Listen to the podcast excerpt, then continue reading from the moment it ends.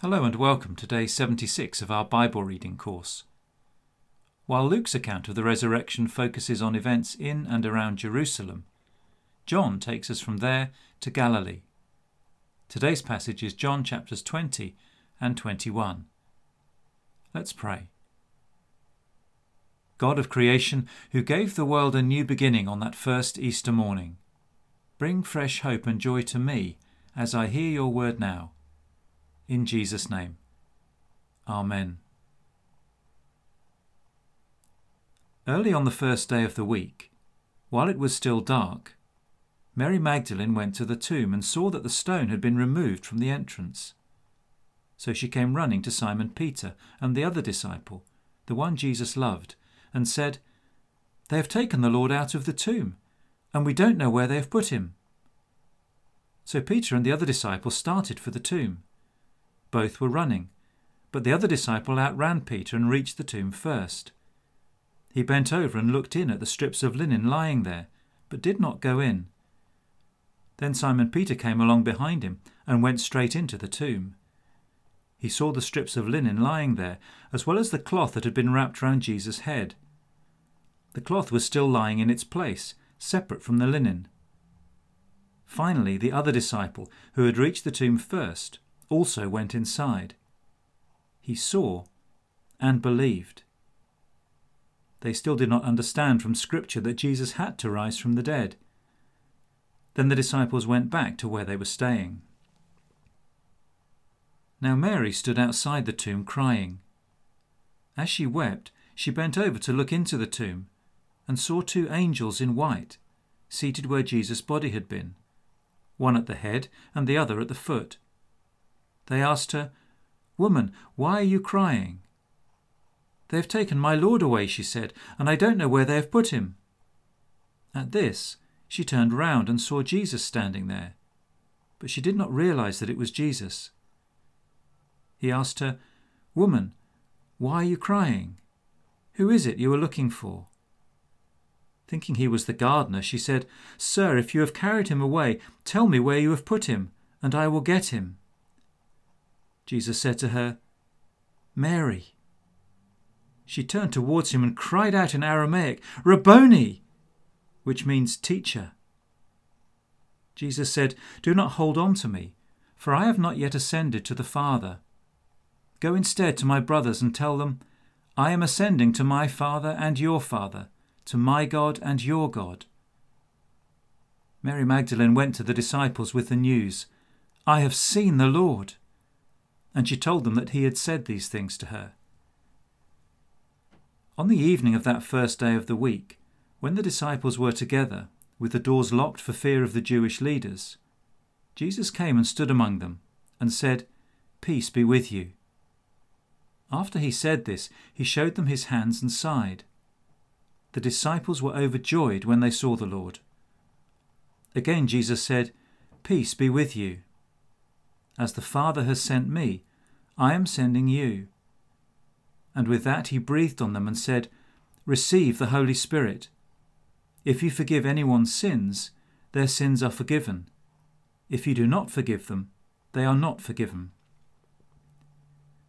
Now Thomas, also known as Didymus, one of the twelve, was not with the disciples when Jesus came. So the other disciples told him, We have seen the Lord. But he said to them, Unless I see the nail marks in his hands, and put my finger where the nails were, and put my hand into his side, I will not believe. A week later, his disciples were in the house again, and Thomas was with them. Though the doors were locked, Jesus came and stood among them and said, Peace be with you. Then he said to Thomas, Put your finger here. See my hands. Reach out your hand and put it into my side. Stop doubting and believe. Thomas said to him, My Lord and my God. Then Jesus told him, Because you have seen me, you have believed. Blessed are those who have not seen and yet have believed. Jesus performed many other signs in the presence of his disciples, which are not recorded in this book. But these are written that you may believe that Jesus is the Messiah, the Son of God, and that by believing you may have life in his name.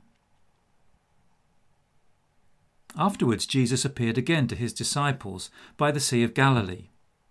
It happened this way Simon Peter, Thomas, also known as Didymus, Nathanael from Cana in Galilee, the sons of Zebedee, and two other disciples were together. I'm going out to fish, Simon Peter told them. And they said, We'll go with you. So they went out and got into the boat, but that night they caught nothing. Early in the morning, Jesus stood on the shore, but the disciples did not realize that it was Jesus. He called out to them, Friends, haven't you any fish? No, they answered. He said, Throw your net on the right side of the boat, and you'll find some. When they did, they were unable to haul the net in because of the large number of fish. Then the disciple whom Jesus loved said to Peter, It is the Lord.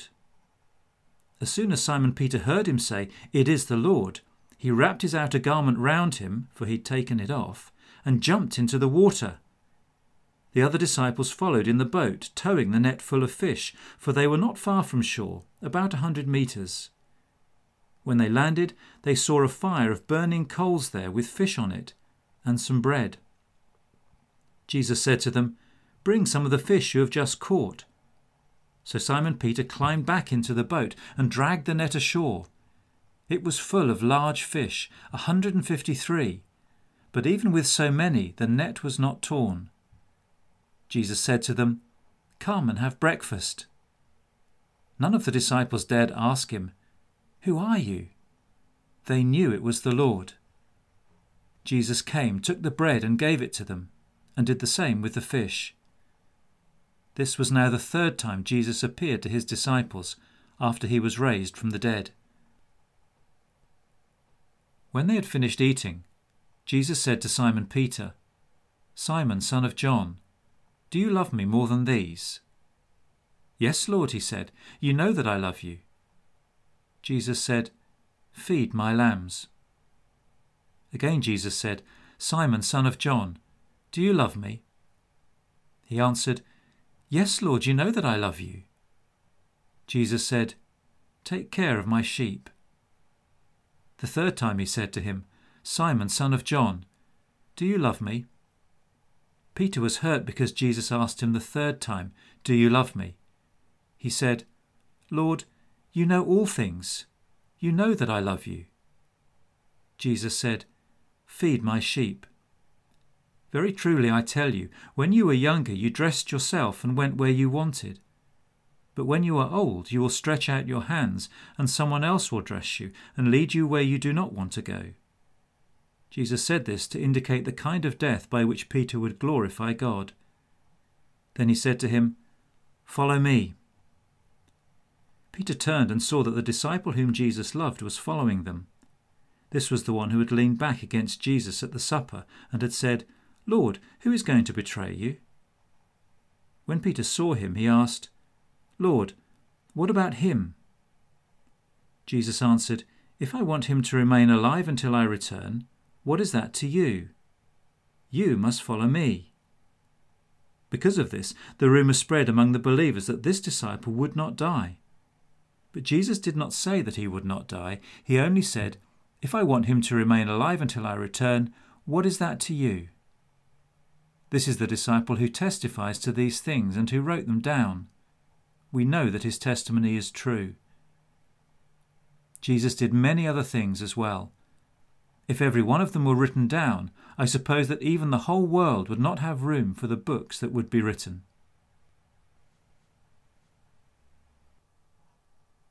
One of John's favourite themes throughout his Gospel is the contrast between darkness and light, and here once again he includes it on Easter morning. While the synoptic writers say it was very early or dawn, John states the fact that it was still dark light and revelation were yet but about to shine. After Mary Magdalene has raised the alarm that the tomb is empty, we have a fuller description than in Luke of Peter's dash there to see for himself. He's accompanied by another disciple, the one Jesus loved, usually understood to be John himself, who's obviously quicker than Peter and so gets there first. After Peter has gone in and noticed the position of the burial cloths, this man also enters the tomb. In a statement of personal confession, we're told, He saw and believed. Remember that last word. Although the other Gospels name various of the women getting up early that day, John focuses on Mary Magdalene because he's about to give us another of his famous one to one conversations. It's a moving scene of sorrow, confusion, Jesus asking almost playfully who she's looking for, and then the joyous moment of revelation Rabboni, the Aramaic form of rabbi. Another theme of John's is how the glorification of Jesus comprises his death, resurrection, and ascension as three parts of the same reality. Hence the immediate reference here Do not hold on to me, for I have not yet ascended to the Father. As Mary returns to the disciples, we note how it's a woman who is the first witness to the resurrection, as Matthew also bears out in his account. I have seen the Lord the kingdom of God has begun. That evening, Jesus appears to them all, as we saw yesterday in Luke. Here we have John's abbreviated form of the Great Commission As the Father has sent me, I am sending you. And then a foretaste of the day of Pentecost, as he breathes the Holy Spirit onto them and gives them authority to forgive sins. Thomas' confession a week later is well known as that word believe appears again. Stop doubting and believe. Blessed are those who have not seen and yet have believed, which is then gathered up in the summary statement that follows.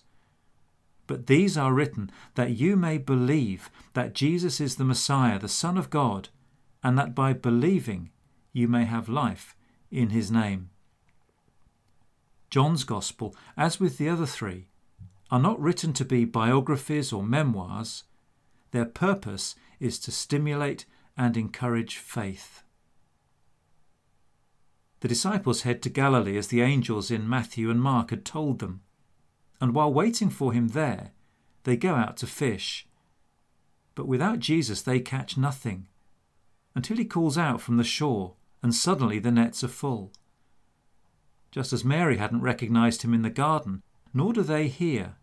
The same words are used. Until John, who was not only a faster runner than Peter, but evidently had better eyesight, realized. And just as Peter had shot past him into the tomb, so here he shoots out of the boat and heads for shore. It is the Lord. A moment of enlightenment to match Mary's Rabboni.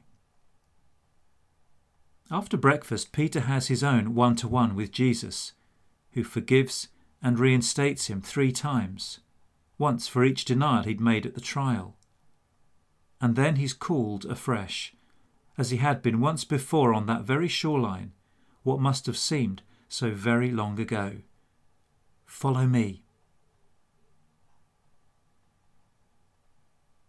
There are so many pictures of wonder and joy in today's reading. John thoughtfully at the tomb, Mary in the garden, Thomas indoors, John again in the boat, and Peter with an elated, if undignified, leap into the water to get to Jesus. Which of these images sticks particularly in my mind, and why? Peter's question to Jesus at the end of the passage, Lord, what about him? reminds us how easy it is to compare our situation with that of other people, including other Christians. Does this ever happen to me? Do I wish I could be somebody else? How can I become content in the person God has made me to be and the calling He has given me to follow Him? Lord Jesus, thank you for the way you appeared to and spoke with each individual after your resurrection. This is how you are with me too, and I praise you that you know me so well. During these strange days of coronavirus, be to me all that I need, I pray, whatever that might be. And just as your disciples were living in fear behind locked doors until you came and spoke peace to them, I pray that you would draw near to anyone I know who is similarly anxious and afraid in their home at this time. May your shalom and good news come to them and bring them hope. Amen.